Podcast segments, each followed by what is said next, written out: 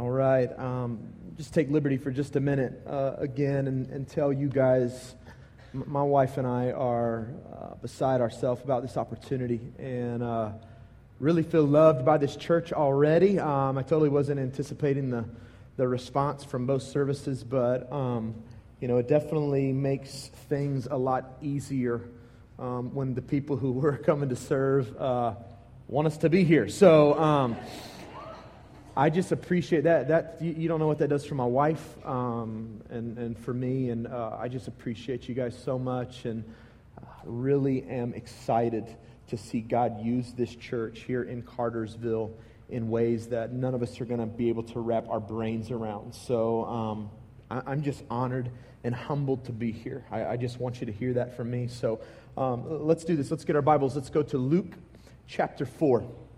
Luke chapter four. Uh, I've told you before when I've been here that I was a kid who grew up in church.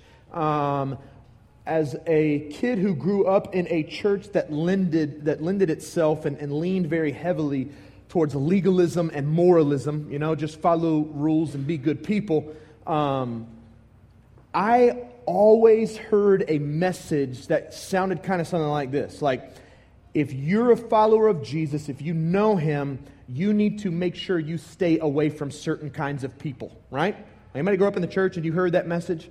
Um, I, I even remember, like, there were pastors, they all used the same verse, and it's a verse out of First Corinthians fifteen, verse thirty-three, to preach that message, and, and here's the verse. It says, bad company corrupts what? God, somebody knows a good character or good morals. So I remember still to this day as a teenager going to youth camps or going to church and hearing pastors speak, and, and they would always bring this up. Listen, you need to make sure that as a follower of Jesus, you stay away from those people who smoke and cuss and drink and have sex outside of marriage and watch rated R movies and listen to rap music, because if you hang out with those people, if you put yourself around them, their bad company is going to corrupt your good character, okay? So here's what I did as a young Christian. I, I built up walls in my life so that those kinds of people, they were over there and I was over here, and I didn't have to talk to them, interact with them. I didn't have to do anything that, that made me kind of jump the wall or tear down the wall so that I could get involved in their lives. And by doing that, I thought, man, I, I was doing God a favor, right? Like, God must really be pleased with me, because those people who do those things, they're there, I'm here, and, and I'm safe, right?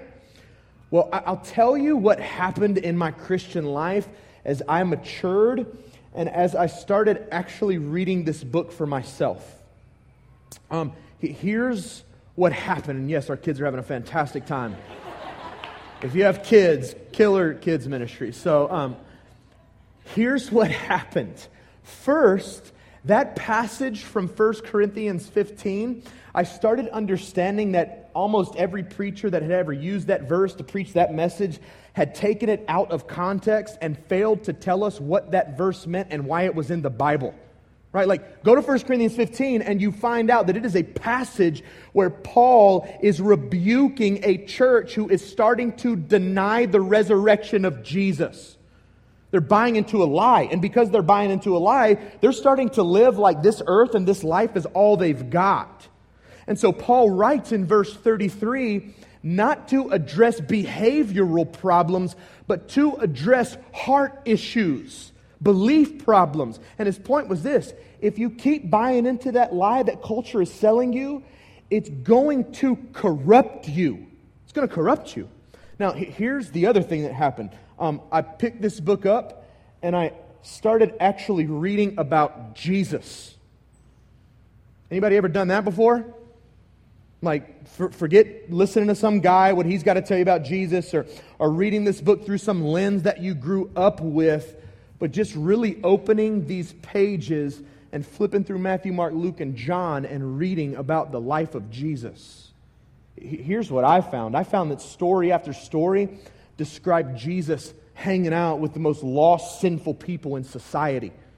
And not only that, I read story after story where the followers and the friends of Jesus were hanging out with those same people. I read verses like Mark two seventeen, where Jesus speaks up in a room full of religious and sinful people, and he says, listen, I didn't come to call righteous people, I came to call sinners. That's why I'm here. Luke nineteen ten, where Jesus tells Zacchaeus, the wee little man, that salvation had come to his house. And that's the reason he came to this earth, is to seek and save lost people.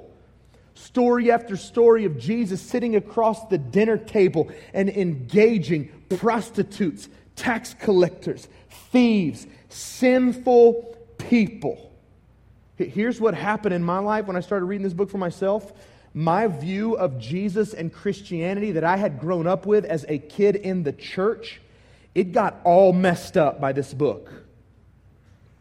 Now, I would assume that for some of us in the room this morning, um, we need our view of Jesus and Christianity shaken a little bit. And I'll tell you why, okay? And, and I'm just I'm just assuming this because, again, grew up in church, you're in church, so I'm going to assume this, okay? I'm going to assume that maybe there are people inside the walls of this church this morning that say we love Jesus and we do the church thing, but we don't really ever engage the people that Jesus came here to rescue.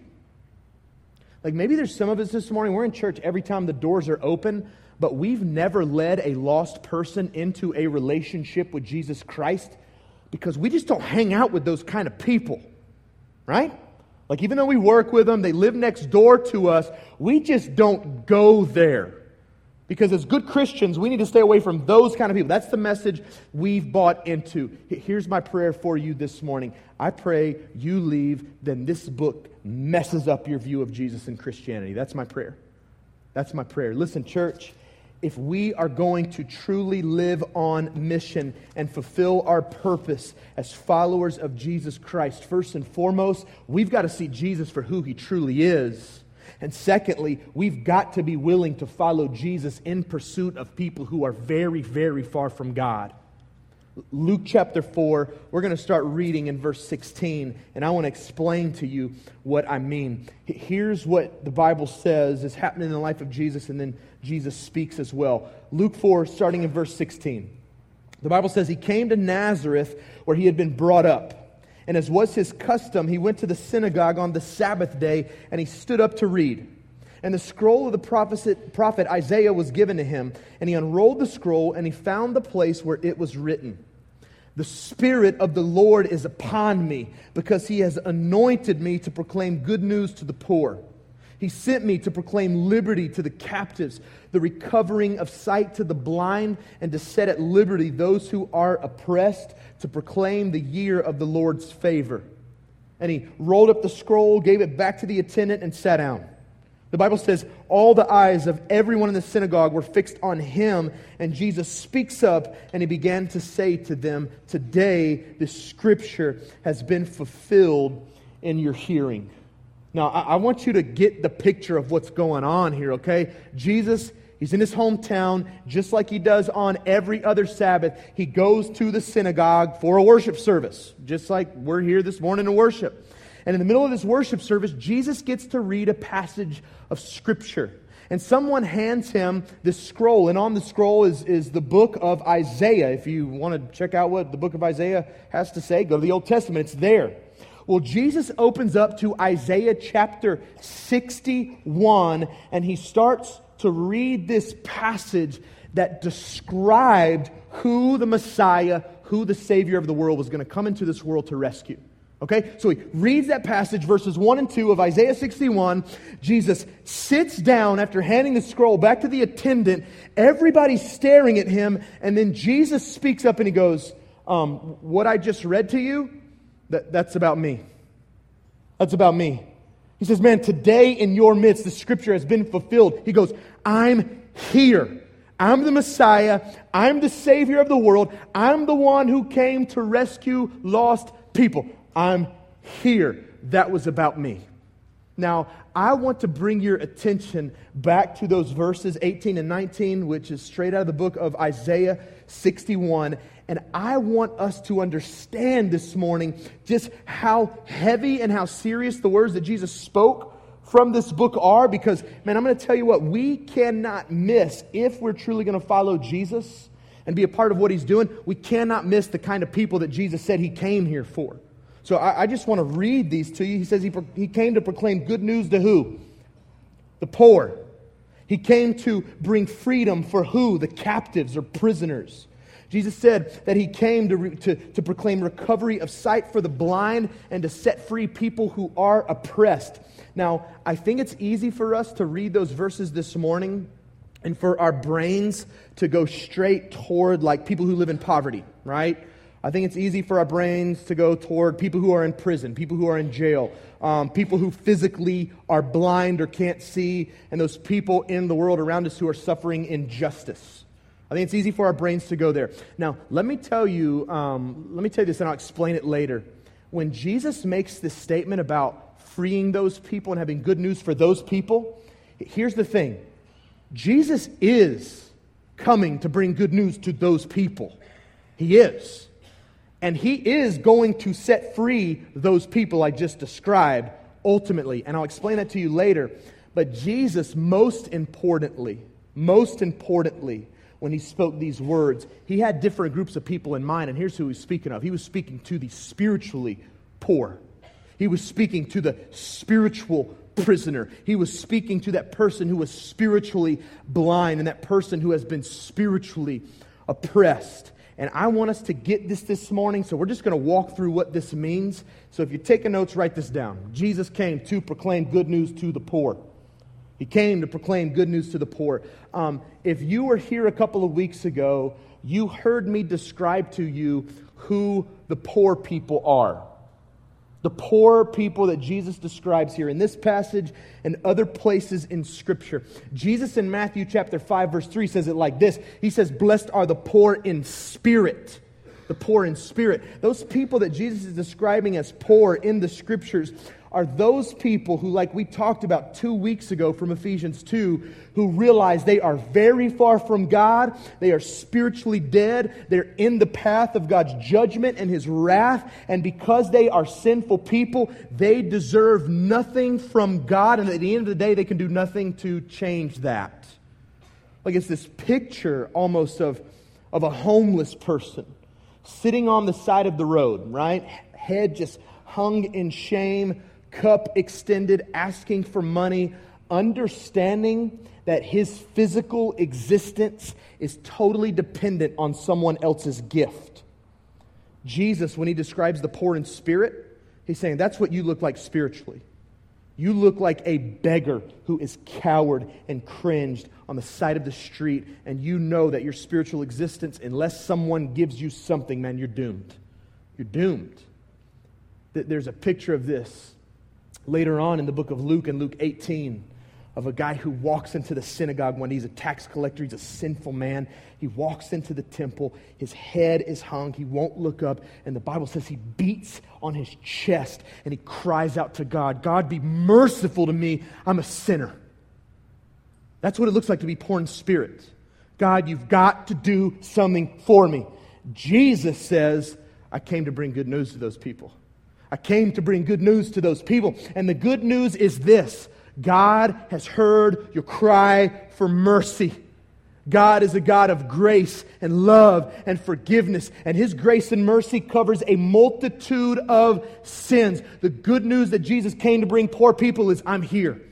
I am here to rescue you. That's why if you read the rest of Matthew five three, Jesus says, blessed are the poor in spirit. Why? That they get the kingdom of heaven. They get the kingdom of heaven because of Jesus. Not, not only that, Jesus says, I came to proclaim freedom for prisoners or for captive people. The people that Jesus is describing here are those people who are enslaved or captive to sin. It, it's a picture of those people who just cannot break free from the sin in their lives. Some of you guys get this because maybe you're here right now. You've got a sin or sins in your life, and you cannot break them. Like you've done everything you can to break yourself free, and you can't break free. Some of you guys get this because you know people like this. They are prisoners to their sin, right? Jesus says, I came to free those people. Here's the truth. Every single one of us in this room have fallen into that category at some point. Romans six says, before we knew Jesus, we were slaves to sin. We lived life however we wanted. Romans three says we didn't look for God, we didn't seek Him, we didn't understand Him. We just did whatever we wanted because we were obedient to sin. We were enslaved to it. Jesus says, the good news for you is this. There is a way out, and I'm the way out. That's what Jesus says. He goes, listen, if you want to break free of your sin, I can do it for you. You've got to understand this morning, if you don't know Jesus, and even if you do, this is good for you to hear. At the cross, Jesus became your sin. He took the payment for your sin, and He died to kill your sin, and He rose from the grave three days later to conquer your sin. This morning, if you are a slave to sin, the way out is Jesus. And if you don't know Him, I pray that you come to know Him before you leave this place. Listen to me, if you're here this morning and you do know Jesus, here's your good news. You are a slave to sin no longer. That's good news, isn't it, church? Listen to me. Not only did Jesus become your sin, pay for your sin, conquer your sin, but He put His Holy Spirit inside your body, if you know Him, so that every single day you could put your sin to death. That's why in Romans eight, Paul says, we have no obligation to sin anymore. Like, we don't have to say yes to it anymore. It has no power over us.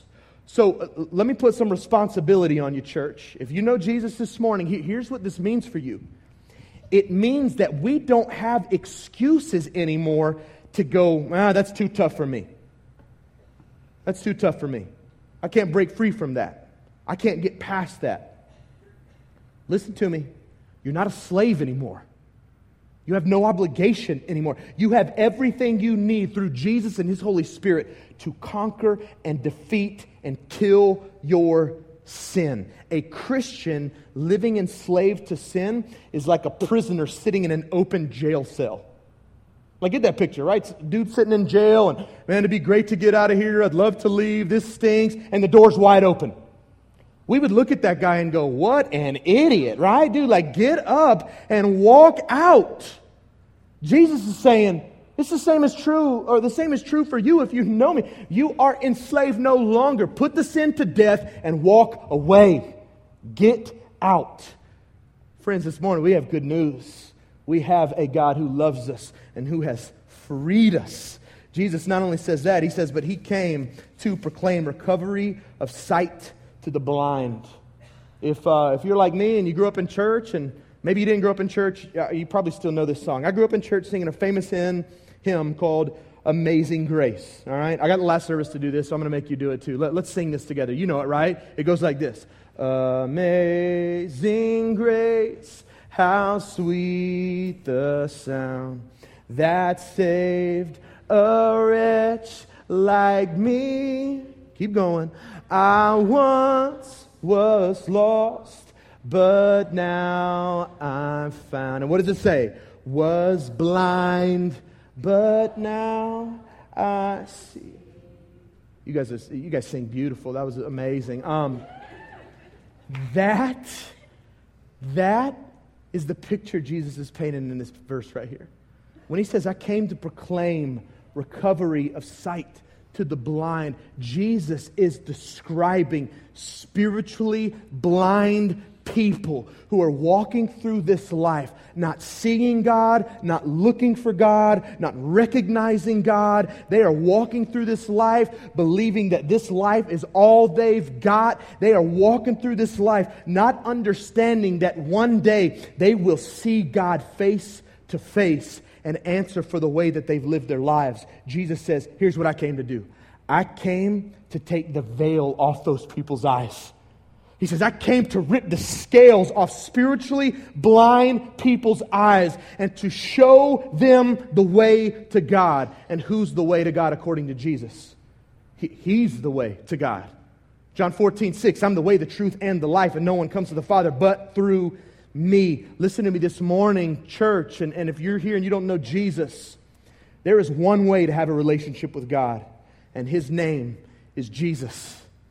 And if you are trying to find God, trying to seek God, trying to make sense of God, it begins and ends at the feet of one man, and His name is Jesus. If you don't know Him, I pray you come to know Him this morning. He is the way. Jesus also says, lastly, He came to free the oppressed. We live in a world that is not only full of sin, but it is full of the effects and the consequence of sin. Full of it. Um, I've gotten the chance over the past ten years in ministry to travel around the world and to go uh, serve people, less fortunate people. I've had the chance to go um, to places like Brazil, Peru, Nicaragua, Jamaica, um, been to Israel, been to Burkina Faso in West Africa, a um, lot of places. I have seen oppression because of sin in ways that I can't even still wrap my brains around.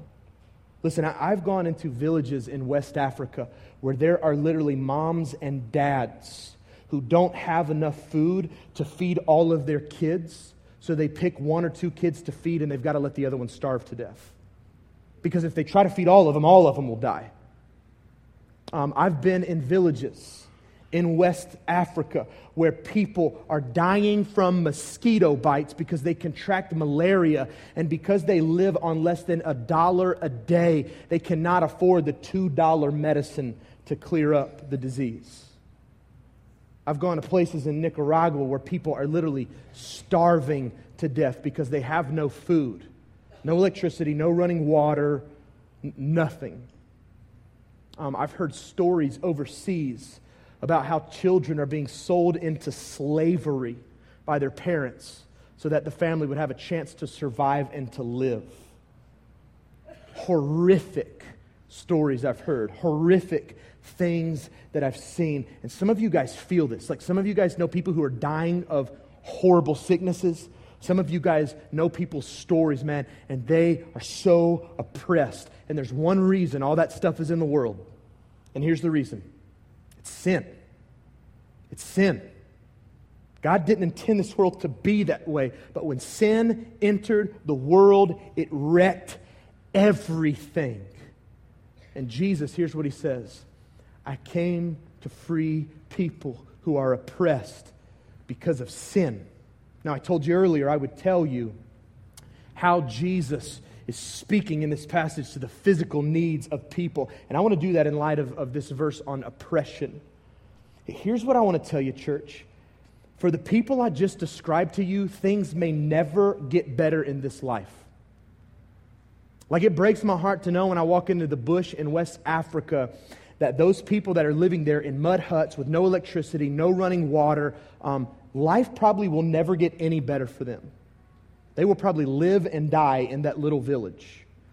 Um, I know that there are people who have horrible diseases right now, like cancer, who will die because of that disease. Things may never change for them. Here is the hope and the good news of Jesus, though. One day, because of Jesus, when this life is over, all of those things will be done. All of them.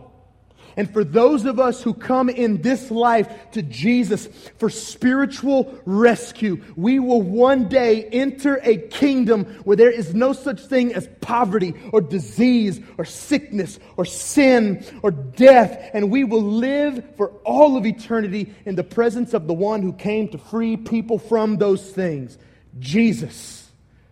Church, that is good news. And it is news that changes you when you fully understand it and you fix your eyes on that day. Listen to me, church. Let's not get too comfortable here. Let's not get too comfortable here. Because one day this is done. We have got a greater kingdom to live for. And we've got good news for people who experience oppression and injustice in this life because of sin. And the good news is this: that there's a way to free yourself from that. And freedom might not come in the next few years, but we're going to have thousands and millions of years together where you will be free because of Him. That's the good news that we have to take to the world. If you go back to this passage, after Jesus makes these statements, guess how the people responded? They responded well. They actually liked the news that Jesus shared with them. The Bible says that these people looked at Jesus and they spoke well of Him and they marveled at His gracious words. Now, it'd be fantastic if we could just close this book and pray and go home and that the story stopped there. That'd be awesome, right? We've been encouraged. This is good. Great. Um, the unfortunate thing is that the story doesn't stop there, because just five verses later, the same people who are speaking so well of Jesus, they try to kill him. They, they try to drag him out of the synagogue and throw him off of a cliff. They try to kill him. Now, I want you to understand why they try to kill him, because this is important for all of us. Here's what happens, and then we'll read this and we'll close. Jesus, after he tells them who he is and what he's come to this earth for, he starts pressing into these people's lives in such a way that they are forced to make a decision about what they believe about him and if they are truly willing to follow him in pursuit of those kinds of people. Look back down at this passage and, and let me read this, and I'll, I'll show you what I mean. If you go back to verse twenty-three, we'll pick this up. And Jesus says to them, "Doubtless you will quote to me this proverb, 'Physician, heal yourself. What we've heard you did at Capernaum, do here in your hometown as well.'" So it's almost like these people are looking at Jesus and going, "Fantastic, we love that, we're glad you're here. Prove you're that guy. Prove you're that guy. Um, Jesus says, "You've heard what I did in Capernaum and other places." Um, Jesus, before he arrived back in Nazareth, To, to really kick his ministry off, he had done a few miracles before this. Go back to Mark two and, you, and you'll find some of this stuff. Mark one and two, um, one of the most famous miracles in all the Bible was performed at Capernaum. It was when those friends brought their crippled buddy on a mat to a house where Jesus was. Couldn't get in the door because there were so many people, so they cut a hole in the roof of the house and lowered him down. And what does the Bible say? Jesus forgave him and he told him to get up and walk. And he did. So these people are like, "We've heard the stories. Prove you're the guy. Prove it." And Jesus knows what these people are thinking, so he goes, "I know that's what you're thinking." And in a very interesting way, Jesus goes, "But I'm not going to prove myself. I have nothing to prove to you." And if you look at these next verses, here's how he says it. He says, "Truly I say to you, no prophet is acceptable in his hometown. But in truth, I tell you, there were many widows in Israel in the days of Elijah, when the heavens were shut up, three years and six months. And a great famine came over all the land, and Elijah was sent to none of them, but only to Zarephath in the land of Sidon, to a woman who was a widow. And there were many lepers in Israel in the time of Elisha, and more, uh, and none of them were cleansed, but only Naaman the Syrian." Jesus brings up these two prophets of God from the Old Testament, and here's why he did it. Because he wanted these people to remember that they had rejected these men. These men had been sent into the world for a very specific purpose by God to minister to God's people. God's people rejected these godly men. So you know what God did? He sent them to the Gentiles, to non-Jewish people, to offer hope and restoration. And here's what Jesus is saying by bringing these two guys up. He's going, "Listen, I'm here, and I'm here for a very specific purpose. I've been sent by God. You can reject me, or you can believe in me and follow me. But if you reject me, don't forget, God will send me somewhere else for someone else." Nobody at this point is speaking well of Jesus anymore. Nobody is marveling at his gracious words anymore. They're looking at each other going, um, can we kill this guy? Can we kill this guy? Church, this morning, um, it's easy to say great things about Jesus and to speak very highly of Jesus and to talk about how much we love Jesus when we're not really doing much for Jesus. It's easy, right? Like, this is the easy part of being a Christian. Coming to church with a lot of people who love Jesus and raising hands and singing songs and listening to the book taught. Um, that's not the test of our love for Jesus. You see, the test of our love for Jesus is this. Are we willing to do what he says and to follow him into the lives of people he's pursuing? That's the true test of love for Jesus. Jesus says it himself. He says in John fourteen fifteen, "If you love me, you'll do what I say." Right? That's the test of our love for Jesus Christ. Church, I want to ask you a few questions this morning in light of this. Jesus calls us as his people to go into all the world and to make disciples of those people who do not know him, to engage the people that he came to this to this earth to engage. In light of that, let me ask you this. Are you willing to do that? Like, how are you doing with that this morning? Are you, as a follower of Jesus, willing to go and to proclaim good news to the poor? Like, are you willing to step into the lives of those people who are in desperate need of a Savior and to say to them, I have good news. I have good news. Are you willing to go engage those people who are captive and enslaved by sin? Listen, again, we work with them. We go to school with them, some of us. We live next door to these people. Are we willing to step into the lives of people who are prisoners to their sin, no matter how bad their sin may be, and to say to them, there's freedom, there's a way out. His name is Jesus. Man, are we willing to walk into the lives of those people who are spiritually blind? They're not looking for God. They don't care about God. They don't recognize God. They don't see God. They don't even think about the fact that one day they'll see Him face to face. Are we willing to go to those people to proclaim good news? Are we willing to engage the oppressed in this life? And that looks a lot of different ways. I'll tell you this, man. We've got people at Westridge right now who are serving prostitutes in downtown Atlanta. We've got people in Westridge right now who are serving less fortunate children right here in Bartow and in Paulding County. We have got people who are going all over the world to love on and to share the good news of Jesus Christ with the least of these that Jesus describes in Matthew twenty-five. People who feel the oppression of sin. Are you willing, as a follower of Jesus, to go to those oppressed people and to share that there is freedom and His name is Jesus? And are you willing to take it a step further and even engage those people for what they need physically in this life? Because I think Jesus tells us to do that. Matthew twenty-five, go, go read it. Listen to me. If we're going to be a people on mission, if we're going to be a people who fulfill our purpose in Jesus Christ, it's time for us to tear down walls that exist between us and the world, and it's time for us to run into the world from which we've been saved and to proclaim the good news of Jesus with the poor, the captive, the blind, and the oppressed. Church, I pray, I pray that this church would be known as being a group of people in this community that do those things. I said this a couple of weeks ago. I'm going to say it again as we close.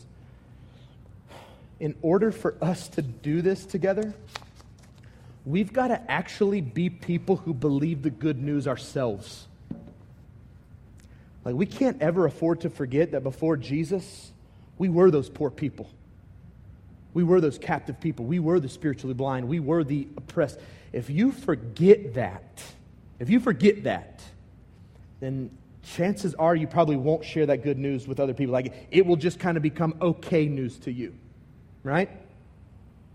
But if you wake up every morning and you remind yourself, and I encourage you to do this, you remind yourself, I was that person. I couldn't do anything for myself. I wasn't looking for Him. I didn't even understand Him. I couldn't do anything for me, but Jesus came to do something for me that I could never do for myself. Praise God, that's good news. I've got to tell somebody today. You see, that changes everything. This morning, I, I'm going to do two things. One, if you don't know Jesus, we're going to give you an opportunity to know Jesus. Two, um, we are going to worship together as a church. And we saved um, a couple of the songs here for the end so that we could, as a church body, raise our voices, raise our hands in celebration of who Jesus is and what He's done for us as spiritually poor, dead, pris- imprisoned, enslaved, oppressed people. This morning, church, I, as we stand in a few minutes, I'm going to ask you and encourage you. Let's sing these songs like we believe Him. Let's celebrate Him. He has brought us good news. Um, I'm going to ask you, if you would, just bow your heads, close your eyes. And for those of us that are here, we don't know Jesus, um, I, I'll say this. There's no magic prayer in the Bible uh, that saves anyone. But the Bible does teach that to come into a relationship with God through Jesus, that there are some things that you need to believe and confess about Jesus. And you can do this right in your seat, in the quietness of your own heart. And here's what you need to believe and confess. You need to be willing to believe and confess that Jesus Christ is the Son of God who came into the world to take sins away. You need to be willing to confess and believe that Jesus lived a sinless, perfect life. And at the end of his life, he went to the cross to die in your place for your sins so that you could be forgiven, accepted, and loved by God. You need to be willing this morning to believe and confess that three days after Jesus died, he rose from the grave to conquer sin and death and hell so that he could give eternal life to any who would ask. And the Bible says if you believe, believe and confess those things, that God will save you. He will save you. And he will put his Holy Spirit inside of you to give you the power and the ability to live the life here on this earth that he's called you to live. I just want to give you just a minute in your seat. If you need to confess that, if you need to believe that, just tell God, God, I believe those things. I believe Jesus is who he said he is, the Son of God. Payment for my sins,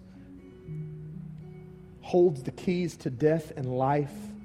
God, this morning I place my faith in him. I want a relationship with you. Save me and give me eternal life.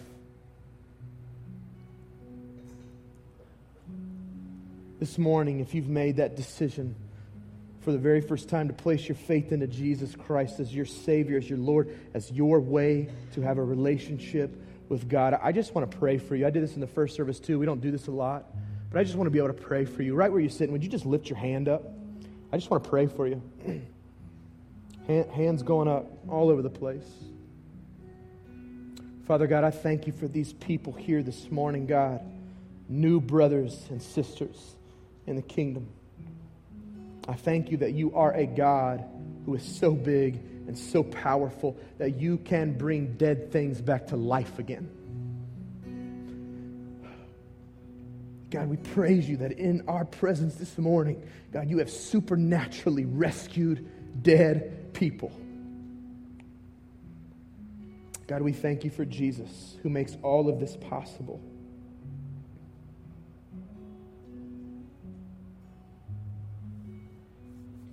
For the rest of us, I just want us to stand. Right where you're sitting, let's just stand up. These guys are going to lead us in a couple of songs. Let's celebrate Jesus this morning. Father, we love you. We want you to be honored and glorified. We pray this in your name. Amen.